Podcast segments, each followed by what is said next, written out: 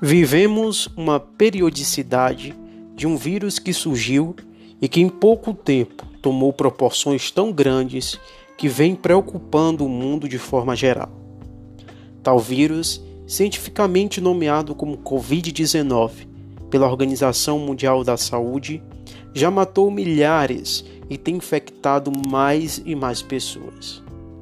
A preocupação é o alastramento mundial e as pessoas da terceira idade que vulneráveis estão frente a toda essa pandemia. A economia, por sua vez, já mostrava declínio antes mesmo do vírus surgir. O crescimento em nada era exposto ou mostrado para a população brasileira. A preocupação primeira era a briga dos Estados Unidos com o Oriente Médio, que trazia os rumores da Terceira Guerra Mundial. O ruim disso tudo é que não todos, mas a maioria dos brasileiros levava tudo na brincadeira. Memes para lá e memes para cá, a situação se agrava e o que era engraçado vai se estreitando. O próprio presidente da República desacreditou no início da covid dezenove.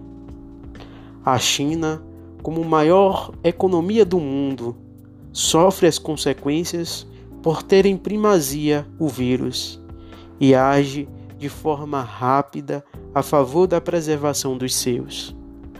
Ao contrário aqui do Brasil, que os governadores correm contra o tempo e tentam salvar vidas, mas o presidente da República luta ao contrário.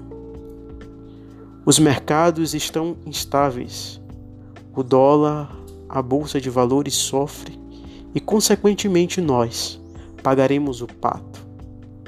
Pato esse que frequentou e muito, pela materialidade inflável, manifestações de outrora contra o aumento do dólar que batia dois reais e oitenta centavos. Aonde estão os patos nesse momento?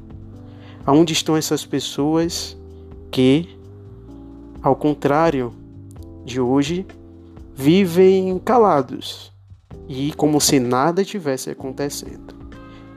Sim, eles assistem tudo como se nada tivesse acontecendo.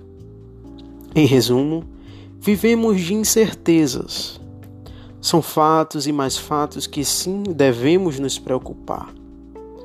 Em vez de estarmos assistindo realities, maratonando séries, novelas, nesse momento de quarentena, precisamos nos preocupar, ler mais, ficar mais atentos, prevenir e pôr em prática a conscientização de um fato social que não é mero fato, mas pandemia, que mata e mata mesmo.